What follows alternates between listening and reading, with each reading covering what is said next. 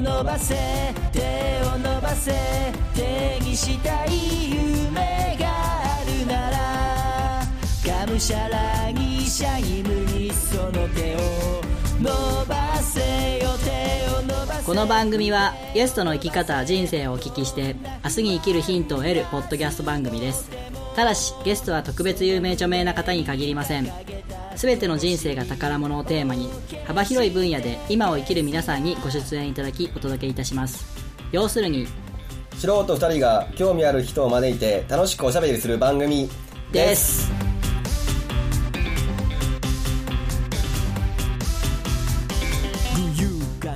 はいどうもワンライフポッドキャストナビゲーターのくまです。ビッチです。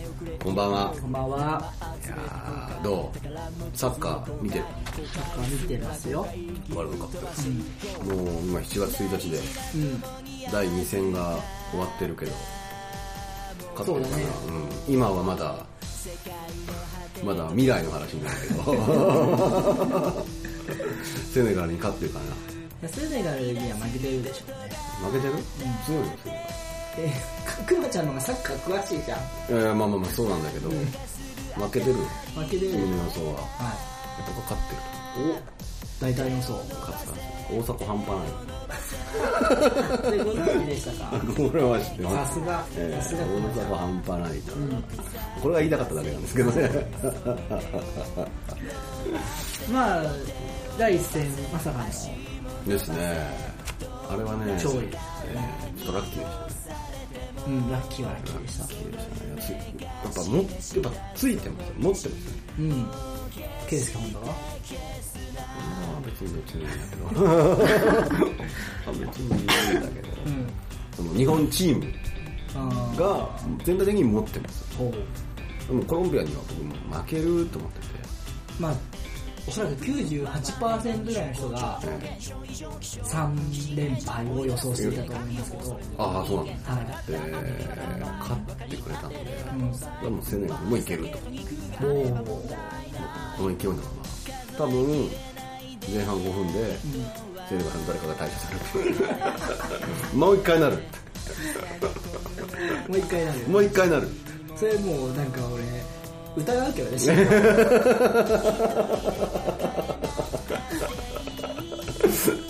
2002年の日韓日韓共同ワールドカップのような、審判をはいあの大惨事に。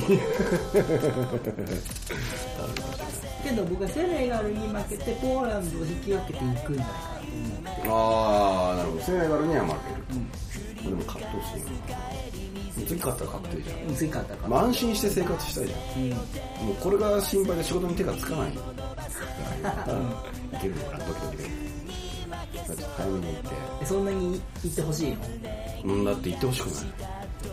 いや行ってほしいけどそんな仕事が手につかないのに行ってほしいうん。うん。だあそうって店にテレビ置こうかなって今思った。おおなるほどそれぐらい。だから負けてしまったら、ん置かないけど。まあでもそんなワールドカップも盛り上がってますけど、今回のゲストの方もそれに負けないぐらい、あごめん。オチがあるんかと思って期待しとったんだけどなかった。らゲスト紹介行きましょう。ゲスト紹介行きましょう。はい。まあそんなね、ワールドカップよりも盛り上がるような、切らないよ今んとこ。あ、そうなの、うん。じゃあ、素敵なゲストの方が来ていただいてますんで。本日のゲストは、引き続き、ネットショップ、パールクリエイトを経営されている中村ゆき子さんすっげえゆっです。くり言ったなはい。どうぞよろしくお願いします。すいませんあのそんなダメ MC をいや、まあね、ダメ人間。ダメ人間、ねダメ人間はダメ人間つながりのでも中村さんのダメさと僕のダメさって違うと思う。もう中村さんはチャーミングなチャーミングチチャーミングではなくないですかね。こうらしい、うん、ポワンとした感じが伝わってくるんで。僕のはくまちゃんはドロッとした感じ。人としてね腐ってるんですよ多分。それが当たってなっちゃった人としてね多分腐りきってるんでくまちゃんあのこの番組はゲス人間としてゲス人間じゃないゲスクマとして、えー定着してますんで。そうなんですそうなんです。好きなものはお金ですから。あお金儲けは嫌いなんですけどお金だけは好きなんで。すよね似てるところはありますよねでも。あお金も好きですか？私もお金儲けというか楽が好きです。あなるほどね。共感できるな。あれなんか確かにな。ですね。もうね貯金通帳見るのが幸せですからあららららもう一うんっていうのがね伝わらないからね。ああ失礼しましたちょっとメガネクイック上げて。通帳見てますひどい。うん。まあでもそんなね中村さんの今週ははい。過去の話過去の話ですね。先週僕が聞こうとしたのに止められた過去のそうですよ。盛り気になってだくさんね。気になってしかないですよ。全部くまちゃんが聞き出してくれると僕は期待して分かってます分かってます。一番のリスナーとして期待してます。分かってますよ。もうバッチリでございますからもうね。過去のいろんなことをお伺いしてはい。いきましょよろしくお願いします。うよろしくお願いしおます。願いします。えーそれでは本日も参りましょう。7月1日配信第152回ワンライフポッドキャスト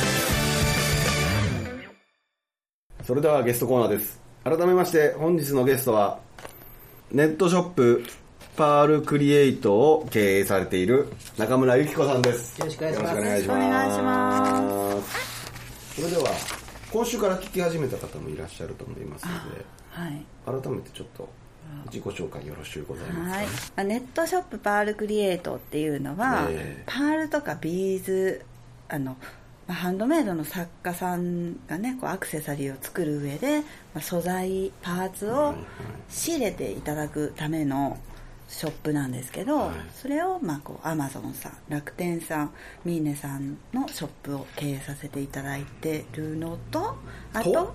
とあの集客に特化したホームページの制作ですね。こうサロンさんとかあの、まあ、とにかく集客したいっていう方に特化したホームページの制作とそれに伴うやっぱりその作ってポンって渡されても、あの不安だわっていう方も多いんであの半年間のコンサルタントをそれにつけさせていただいてる、えっと一応企業女性化のためのオンリーワン戦略集客塾というホームページの、えー週えー週監修ですかねして、えっとブログの配信をしています。はい。ありがとうございます、はい。この、ね、ホームページの制作は、はい。女性起業家限定になるんですか？いやえっ、とね女性起業家限定ではこれないんですよね。美容系のそのサロンさんとかも男性が経営されてる方っていますよね、だからそのこう女性起業家を、まあ、応援するっていうコンセプトではあるんですけど、まあ、あの Google さんに気に入られるホームページを作りたい方であれば別にあのそこは飲食店さんであろうが、もうあの男女問わず、はい、ご依頼があれば、なるほど。はい、ちょっと気になったんですよあありがとうございます。聞いていただいて。ありがとうございます。はい、はい、そんな中村さんなんですが、はい。一体どんなうん。幼少期を送られたのか、うん。うん。あの小学校意外と親がなんかあのこう中学受験をさせたかったみたいなんで。すよね。なんか教育ママですね。教育ママ。周りの子がちょっとお医者さんの子供とかあらららっていう。お嬢お嬢ですお嬢。うそう周りがね。うちは全然一般家庭なんですけどちょっと親が憧れちゃって、はいはいはい。でまああの小学校の頃塾とか習い事を毎日、えー、と親が入れてたんですよ、だからなんか小学校の低学年の頃からい一人で電車に乗って、えまあ、岡山の駅前で塾を受けて帰ってくるとかそうですね。意外とこう詰め詰めのでもまあ私の性格的にはぼーっとしてる感じの子でした。なんかねもう。ああなるほど。でもそのぼーっとしてるのにそんな詰め詰めのそう。パンパン嫌にスケジュならなかっールででもなんかねやっぱもう訳も分からずに行っててはいはいはい。あのこう大きい塾ってなんかこう模試みたいなのがなんか小学生でもあるんですよね。でも小学生なのに高校生ぐらいの勉強をねしてるんでええすげえ。なんかね塾の通ってる人もなんかそのラサールとかはい。なんかそういうとこに行きたい人で何千人中最後から2番目とかですよね成績は。はあでまあそういうことをしつつでも私は結構友達と遊びたいじゃないですか、うん。そりゃそうですうよ、ん、でそうですね。ちょっと仲のいい友達とあのなんか自分の家の不要なものをはいはいはいはい。こう友達を招いて売るってちょっとこれあの法律に引っかからないから売るっていうあのイベントをあれあれあれあれじゃないですか？あのあれに近いんですフフリーマーケット。フリーマーケットですよね、そうなんですけどね。でもまあ小学校低学年とかなんでそんな知識もそんなフリーマーケットっていう言葉も全然知らないんですけどそれを友達と計画してはいはい。あのまあその残り少ない時間にえくじ引きとか作ったりとかしてはいはいはいその日一日をあのクラスの友達を招いて、はい。そのいろんなものを売ったりする。ってすごい。いうことをしてたんですよね。そう小学生からもうおなんかね金を。お金をいやいやいやお金を。そうその時なんかねそのお金がいくら儲かったから楽しいとかじゃなくって、なんかこう企画して、うん。なんかこう売れたとかっていうのがめちゃめちゃ楽しかったんですよ、こね、に喜びをそう喜びを得てなんかこうなんかそのたかが1日の小学生の来るイベントなのに、うん。まあ、12ヶ月前から企画するわけじゃないですか、うん。何回かそのうん今でいうミーティングですよね、うん。そういうのが楽しいなとか思って。うーん。ランナーさんですね。ですね。コンサルですね、ねそういうことを知ってましたね、えうーー、なるほどですね。そして時は流れて、うんんはい。まずあ。まあ、学生さんから社会に飛び立たれる時って、まずどんなお仕事されたんですか？私ね、あの会社員経験ゼロなんですよ、ね、あら。なるほど、だから社会というものに出てなくて、はいはいはいはい、まあそそれさっきちょっと飛ばしていただいた中学校の時にあ戻って戻戻って。結局そうやって塾とか習い事をさせられてた感だったんですけど、はいはい。ある時ふつっと来ちゃって全部やめたんですよ、全部やめた。なるほどいいんじゃないですか。そうまあ親からしたら、反抗期だ。反抗期ですね。でもねなんかそんななんか親にめっちゃ言うとかじゃなくて、あもうやめたいからやめたみたいな、はいはいはい。結局中学受験はまあせずはい。まあ、もちろんねしてももう受からないっていうのもあったんで、でまあ辞めてブツンと来ちゃって、でまあその時はちょっと部活もしてたんですけど、まあその部活もだんだんちょっと面倒くさくなってきた頃にまあ、いわゆるプチ家出ですねプチ家出まあ、今言うのかなプチ家出とかをしたりとか、まあ、学校サボったりとか。ちょっと反抗期じゃないですね。ちょっとやんちゃですね、まあ、それが中学校高校で、えまあこう大人ぶった知ったかぶりみたいなねなるほど。そんなのをですねしてて、えはい。そうですねそうそれそんな感じでした。そんな感じで、はい、そんな感じで社会に？社会に。が学校高校？大学？わかんないですけど、最終の学校飛び立って？最終はねあの専門学校専門学ややめちゃったんですよ専門学校辞めちゃった。1ヶ月で辞めました。早いですね。そう。ねやっぱり遊ぶ方が楽しくてなる辞めて。はい、その後その後まあそのバイトしたりとかね。なるほどなるほどうーんバイトされたり。そうなんですよね。るほどですね。どんなバイトされてたんですか？バイトはまあええ。コンビニとか、コンビニ。あなるほど。もう普通の。うん。へー普通のコンビニとかね、ちょっとこう飲み屋さんとかも。飲み屋さんとかしましたね。なるほど。うん。ナンバーワンになれそうでございますね。はい。それででもまあお酒好きなんで。うん。してましたね。それ何でしたっけ？それ28でしたっけ？あの、店をお店屋さんをされたのがそのそうですね。そうですね。まあ私結構その、ネイルサロンとか、はいはいはいはい。エステとか行くの好きだったんですよね、はい。でそうやって行ってたらまあなんかあのここになんか置いたら売れるんじゃないかなってなんかずうずうしく思っちゃったんですよね、ああなるほど。そうなんですよね、はいはいで最初はちょっと輸入したものをはい。自分でお置かしてって言って仲のいいサロンさんで言ったらなんか結構快くいいよみたいな感じで置いていただいてでそういうことをしてたら、あのハンドメイドの作家さんと知り合って、うん。でなんか作家さんって意外となんか作るのは好きだけどどういうふうにして売っていいか分かんないとかね。今でいうそのミンネさんとかってこうハンドメイドの売るようなもののサイトがあるんですけど、はい。当時ってなかったんで、ん。なんか売り方が分かんないけどとにかく家で黙々作るのが好きなんだとか人とはあんまり接したくないっていう人がいたんで、はいはい。じゃあそれをちょっと事業にしてみようかなって思って、はい。うん。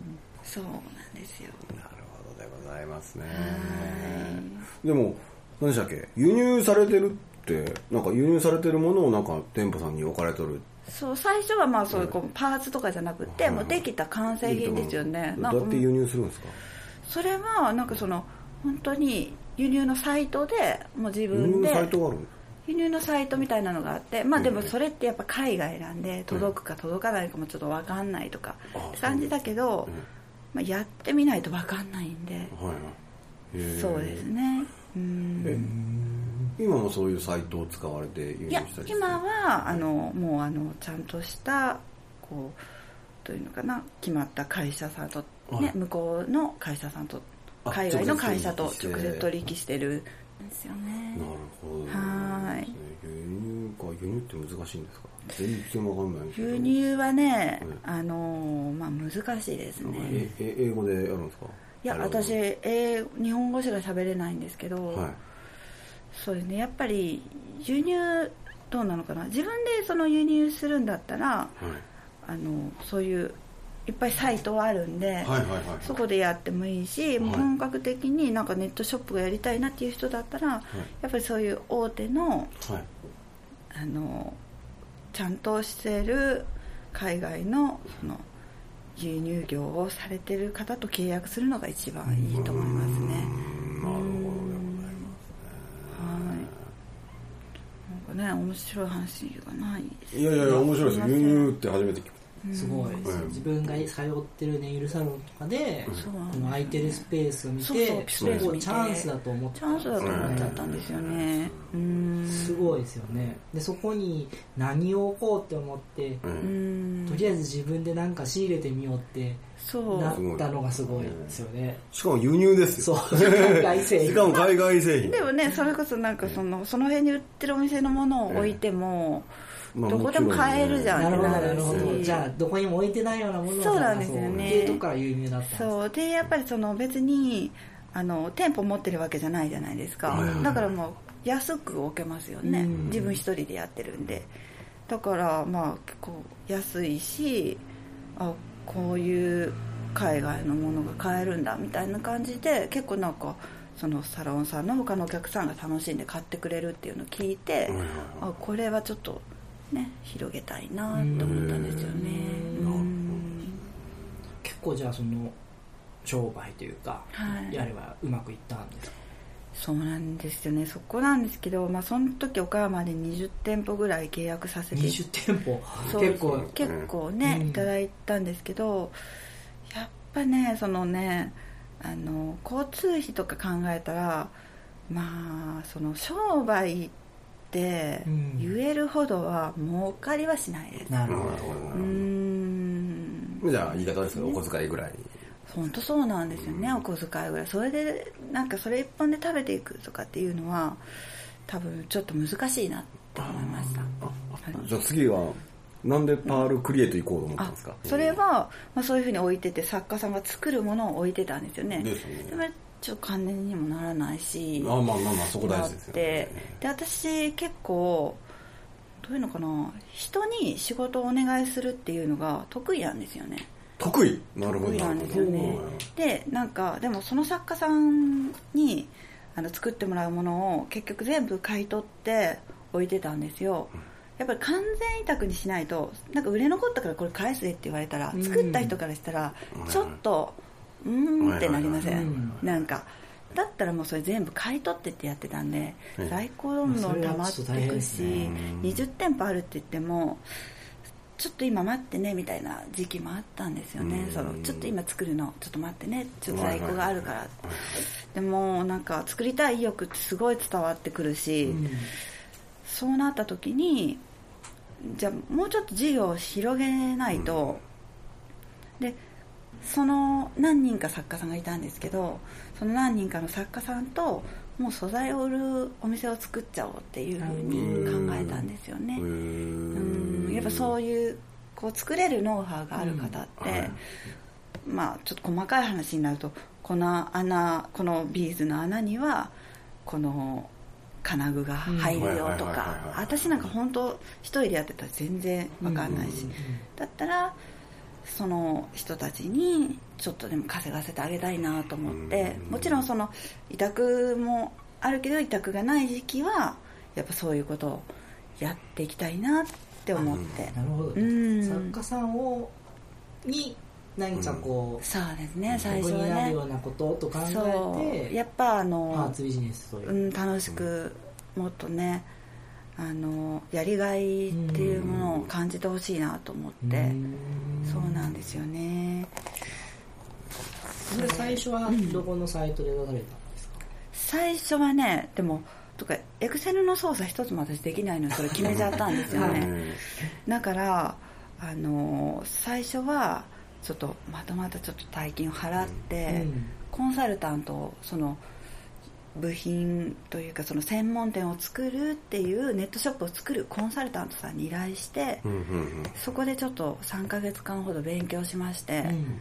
でそれをあのしたんですよね。うん。じゃあホームページを作ったってこと？あ最初はあのまあアマゾンからア始マゾンめましの方で販売するように、たのにアマゾン専門のそのあそうです。最初はだからもう楽天とか全然なくてアマゾンだけで販売するためにその3ヶ月間修行。さんコンサルタントさんと一緒にしまして。もちろんその3ヶ月間っていうのはあのその作家さんにも勉強していただいてややり始めたんですよね。そうなんですよね。しかしですね。しかし。しかし。なるほ最初って、まあ、さっき言ったようにエクセルの操作一つできなくて、どうん。あのまあ私もだんだんなんかちょっとねしんどくなっちゃって、うん。そこでちょっと一つの間違いで、私なんかねそのねサイト自体をね任しちゃったんですよね、うん。もうなんか従業員とかっていう形にしちゃって、あ人を雇ったんですか？だからそれを作家さんにもそれをしてください、うんあなるほどなるほど。まあ、はい。もちろんやりますかって聞いた時に、まあ、あのできるかどうかわかんないけどみたいな感じだったんで、うんちょっとね丸任せしすぎちゃって。なるほど。でね自分その時何やってたかって言ったら遊んでたんですよね。まあそうでしょうね。僕も今遊んでるわけですからったらかしで。ねそねそれ遊んで任せて、で私のやっぱその SNS を見ると今日はここ行きました。イエーイみたいな。それはムカつきますね。ムカつきますよね。それはムカつきますね。それであの何人かいたスタッフさんと、えあのにちょっとブチ切れられまして、うん。大喧嘩をしまして、それでねやっぱその大揉めしてその方たちがね何人も離れてっちゃったんですよね、もちろん残ってくれてた作家さんもいるんですけど、やってらんないって言って、ねそれは何やってんのって経営者が。えそりゃそうですそうよねですよね。私もねその時期本当もう頭おかしかったんですけどね。なるほど。そう。で、まあ、辞めました。それがやっぱその大きく変わったあ人生なるほど。起点みたいな感じにはなりますよね。だって私に残されたのってその売り上げの上がらないサイトと、はい。まあ、まずそのなんていうのかな自分でログインさえももうちょっと任せちゃってできない状態で、パスワードの ID すらわかんないパスワードもともうその子らにやってみたいな、何様だよみたいな感じだったんですけど。でそのサイトと何もできない私しかポーンと残されて、でまあ残ってくれた人もいるけど、まあ、まずこうね中村さんがやらないと手伝うことできないよみたいな、もうその時もやばいの一言ですよね、なんもベコベコに箱もされたんですね。うそうですね。もうこれはやっぱもうきれい事言ってられないぞと、うん、もう頼れるものは頼ってもうどうにかしてこれはもう自分にやるしかないんだって。ね今までなんか結構本当周りに恵まれてて、あのやってあげるよとかあの結構ね助けてくれる人が多かったんですけど誰も助けてくれないという状況に初めてなったって感じだったんですよね、その時がやっぱこう考えがガラッと変わった分岐点でした。そっからどうやって這い上がったんですか？その時ねやっぱねシュンってなってて。シュンってなってる時ですよ。シュンってなってますね、でもちょっとね痩せちゃって、でなんかなんか遊ぶこともねなんかまあまあへこんでますからね。へこんでてもね、なんかもう何やってるんだろうもう人生何なんだろうと思った時に、ちょっとまあその経営のまあそれと最初の言ったこのパールクリエイトを立ち上げる時の人とは全然違う経営のコンサルタントを紹介されたんですよね、はいはいはい。まあ、コンサルタントっていう形じゃなくって、まあ、心配してくれた知り合いがこの状況を知って、あのちょっと相談してみたらみたいな、でなんかその人はなんか別に最初お金全然取るわけでもなくはいあの、まあ、話を、ね、聞いてくれてでちょっとそのうんちょっと今の状況では無理なんじゃないみたいな、はいはいはいはい。で本当は何をやりたいのっていう話をされて、はい。私本当はこのパーツ屋さんをやりたいのかなはいって思って、まあ、パーツ屋さんはもちろんやりたいんだけどでも私は、まあ、このせっかくって言ったらあれなんですけどこんな状況に陥っちゃったんだから、もうこれを機にもうガラッとなんか違うものを始める、うんうん始めようと思ったんですよね。なるほどですうねん。でその時に何も決まってないんだけど、経営のコンサルタントしてもらったのがそれが、まああの、まあ、自分がその、まあ一応そのノウハウっていうんですかねその中国中国とか海外から輸入してパーツを販売するっていうノウハウを生かして生かしつつもう全然ガラッと変わって、うん。もうあのコンサルタントとしてその人がねなぜかね育ててくれたんですよね、ああ中村さん自身を。そうなんですよね。その人も経営のコンサルはしてるんですけど、うん。コンサルタントはあのなんか育てるのは初めてだったみたいで、まあ、今となってはその人は、まあ、あの私の本当にあの仕事のパートナーとして、はい。もうあのすごいね助け合ってあの一緒の業界の先輩みたいな形なんですけど、そうですね。そこでもう私はコンサルタントとしてやっていくんだと、うん。でまあそのコンサルタントってやっぱ商品がねやっぱいるわけじゃないですか、で私その時まああの商品とかも何もないわけですよ、ノウハウもない。だからその、まあ、自分がそのこうネットっていうものに何もできないところから、まあ、少しずつですけどこう、まあ、こんな私でもそその時もまあ、ね、売り上げもね、低い状態でしたけど、まあ、なんとかなんとかやれるっていうことから、まあその集客のホームページをね、作るっていうことを教え込まれて、うん、そうなんですよね。それでその人と出会ったことがやっぱりちょっと大きくて、まあ、もちろん仕事だけじゃなくて、なんか私のこのその考え方とかですね、あのまあそんなんじゃ金たまんないよみたいな、うん、何やってんの？っていうね、ところからまあ叩き直してもらって、で私まあその最初のその、えーネットショップの方でねそのくだらないことすごい聞いちゃった時に、あのすごい冷たい対応をされたわけですよ、ええなんでこんなこと分かんないのみたいな、えでもうなんか意外とその人はそのコンサルタントさんはですね私にその時どうそれはあなたにとってどうですかこうですかって結構聞くんですよね、ちっちゃいことでも、で私なんかちょっと分かんないなって思ったことがある時にこういうの聞いたらバカにされるんじゃないかなとか、うん。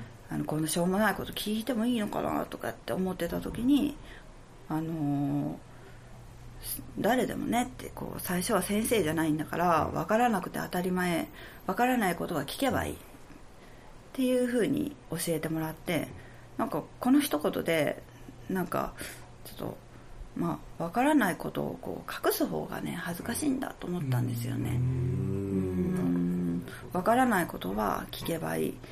こうどんなしょうもないことでも、うん、それでもう人に聞こうっていうふうに思ったんですよね、ああもう先週もねおっしゃっていただいたそうなんですね。大事にされてるそれがまあこうどんどんそこで素直になっていくとなんかねそこ不思議なんですけど、え素直になっていくと、えあの最初のその方のあの売り上げがね、うん5万10万だったって言ったそのパーツショップも、え。不思議とねこうどんどんどんどん上がっていったんですよね。でもそれなんでなんですかね。これはでも多分聞くことによって、お客さんのニーズを組み上げて、なるほど。仕入れに生かしたりっていうことだと思いますし、今のホームページも多分お客さんのやりたいことを聞いて、やることが、売り上げ集客につながっていってるっていう好循環になってるなるほどあ確かになんかその今まではなんか私も偉そうにしててこう作家さんにはなんかねこのこれのここの部分やってねみたいな感じで別にその人に向いてないかもしれないけど言ってたんですけどなんかね確かにさっきそのねあの言われた言葉でフィンときたんですけどどんどん本当素直になって私これ分かんないからどういうものがこれから流行るかな教えてって聞いたりとかね。本当あと例えばどういうふうにしたら私そのこう作家さんじゃないから自分が作家として仕入れたことないわけじゃないですか。作家さんとしてあのこの程度の傷とかってのありかななしかなとかどういう状態で届いたら嬉しいかなとか確かになんか聞くようになってましたね。なるほどって今ありがとうございます。なんか気づかせていただきました。うーん。もっとでもこれお客さんにも聞くようになったらもっと大きくなるかもしれない。確かに。うーん。すごい。い。やっぱ聞くって大事ですよや素直に聞けるところがすごい。ですすごいですごいですよね。うん。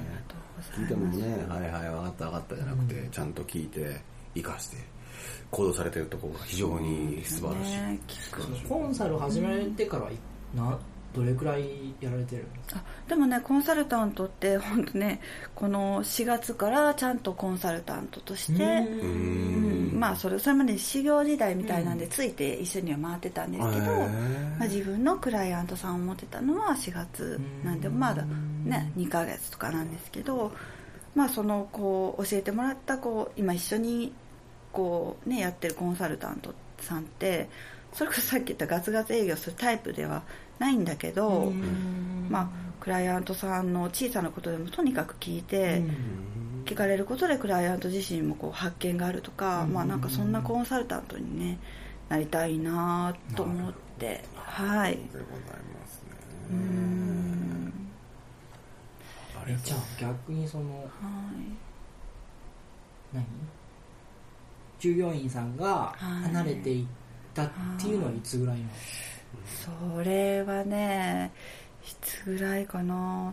でも1年ちょっと前ぐらいですよね。じゃあもう1年でじゃあガラッッと。とそうなんですよね。へえこの世のね本当終わりみたいな感じ怒で涛の1年でござい。ますここ1年ちょっとぐらいでじゃあすごいあそうです急に変わっていねここ1年本当ねまあそれまでもそういうこうねそういうことを始めるっていうことに変化変化変化でなんかいろいろ来ててはいたんですけどうーん。そうですね。うん。やっぱそこまでなんかこの年になってそんな人に責められることってなんかあんまりないじゃないですか。責められる。そう。従業員さんが離れて。そう離れた時にね。追い詰められるとか。うん。そうですね。まあまああんまりないですよね。やっぱもうねもう針のむしろですよね。言い返せない。涙は出るし、そうですね。私も人としてもこれ終わってるなってそんな思うことってこうなかったんですけど、えやっぱ人間こうショックなことがあるとねなんか変われちゃえたんですね、素晴らしい。その出会いですよね。ああその出会いね。やっやっぱりこれですね。自分に最も影響を与えた人はやっぱそのコンサルの方そうなんですよね。うん出会いだ。出会いでございますよミッチー。すごいなんか素晴らしい感じ聞き入りましたね。ですね。ですね。ためになりましたね。うん。なるほどすいません。もうまだまだ聞きたいんですけど、はい。そろそろお時間が来てしまいましたので、続きは次週お伺いします。はい。来週もどうぞよろしくお願いいたします。ワンライフポッドキャストでは皆様からのメッセージを募集しております。ブログ、Facebook、Twitter のメッセージ機能、もしくは Gmail にてお送りください。Gmail の宛先は onelifepodcast アットマーク gmail.com onelifepodcast アットマーク gmail.com ワンライフポッドキャストアットマーク gmail.com まで現在募集中のコーナーはブログ、Facebook をご覧ください。皆様からの愛のあるお便りをお待ちしております。なあなあ、くまちゃん、この財布見て。どうしたんこれ買ったん？いや、修理したんよ。備前表帳比較美芸ってとこで。えー、すげえ新品みてえじうん。ホームページ見たらいろいろ載っとるよ。ゃんあほんま？備前表帳うん。比較はね、川の比較ね。で、美芸は美しいに難しい芸。難しい芸ってあああったあった。靴とかカバンとか革製品全般修理してくれるよ。うー。ん岡山市北区柳町。え？んどうしたん？表町なのに柳町にあるんだな。ほんまじゃな。備前表帳比較美芸。お問い合わせはホームページお電話で。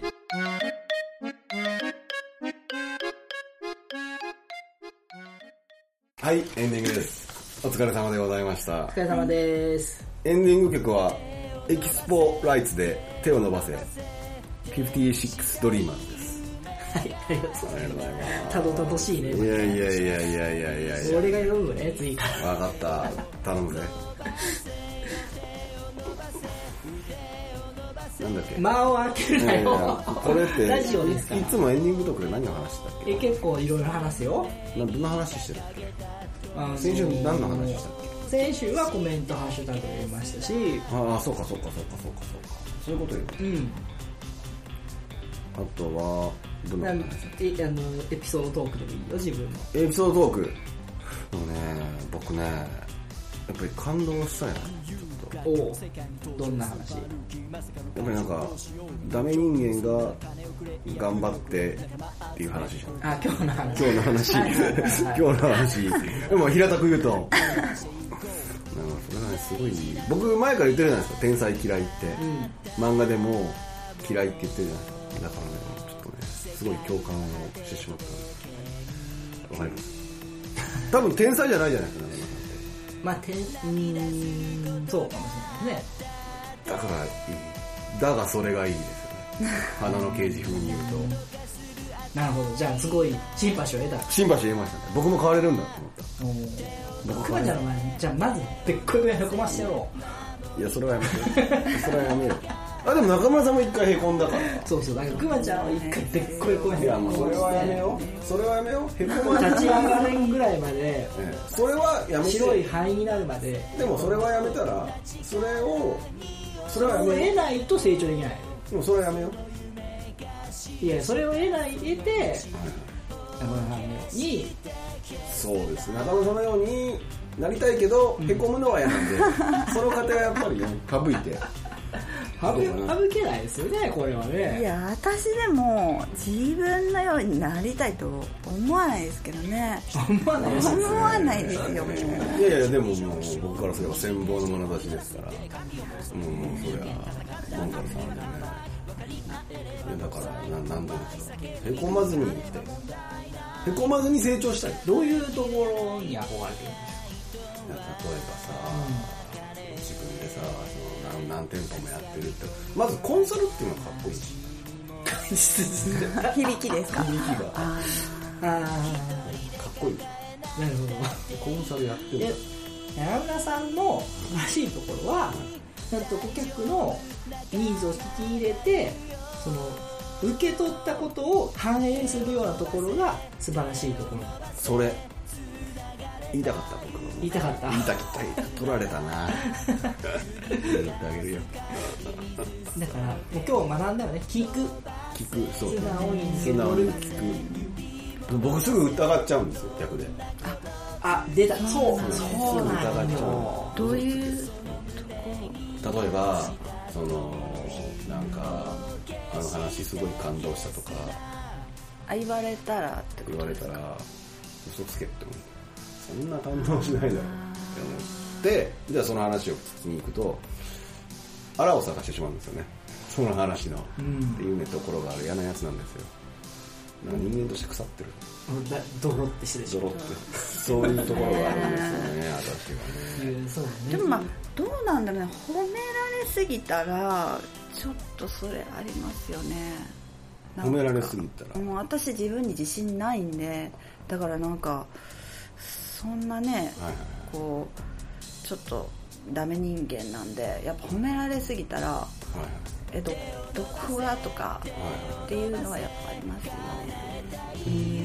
あんまりでもダメ人間さは伝わってきてないあですね。伝わらないですかエピソード聞いたら本当ね 大変ですけどねあんまり多分リスナーさんにも伝わってない、はいはい。はい多分僕の方がはるかにダメ人間っぽいですけどね俺もそう思うよ。だろうだろうね。なるほど。失礼しました。じゃあイベント告知宣伝などあれば。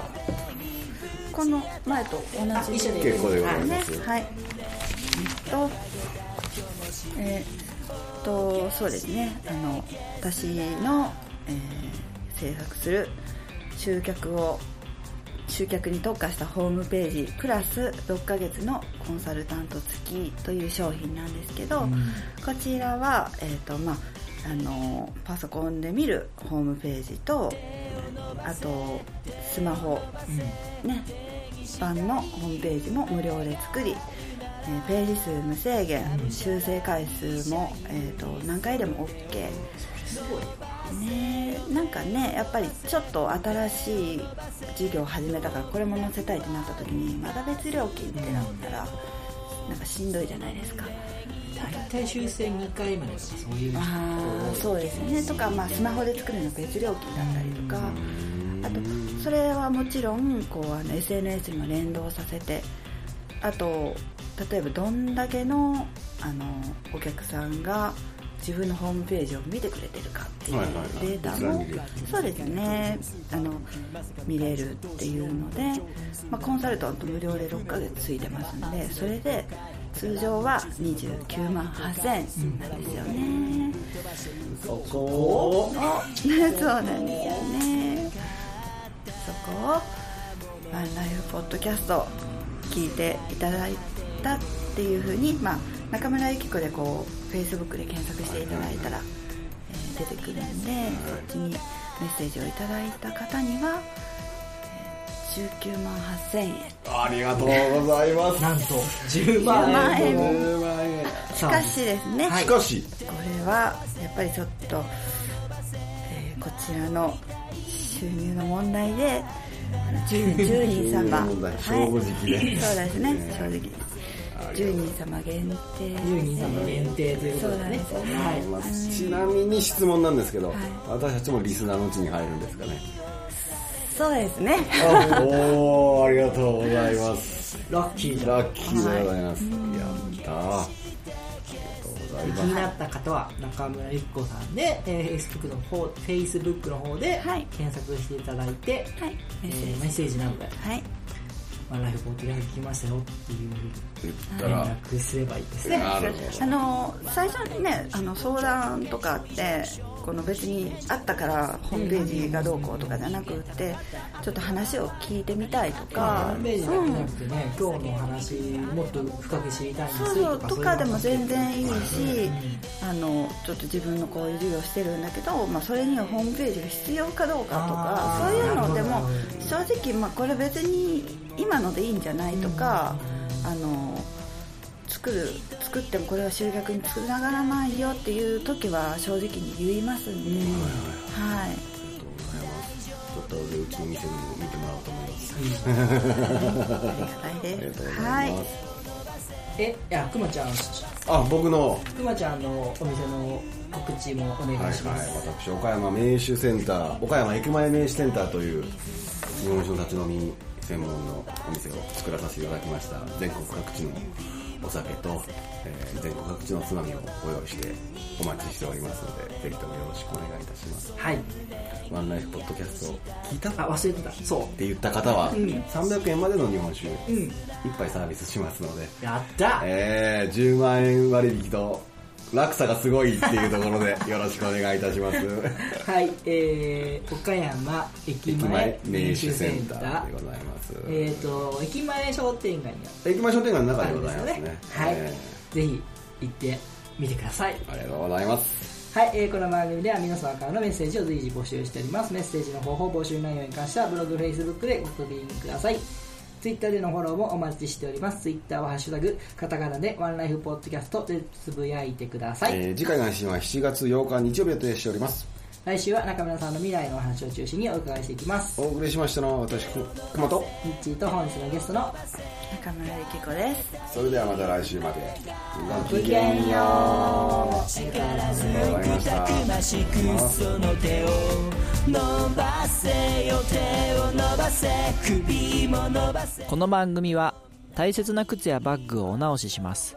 備前表帳比較美ゲートお客様もスタッフも家族のように仲良く集まる場所牛窓カフェグローバーの提供でお送りいたしました。伸ばせどんな壁にぶち当たってもその胸に掲げた灯火を消して消すな。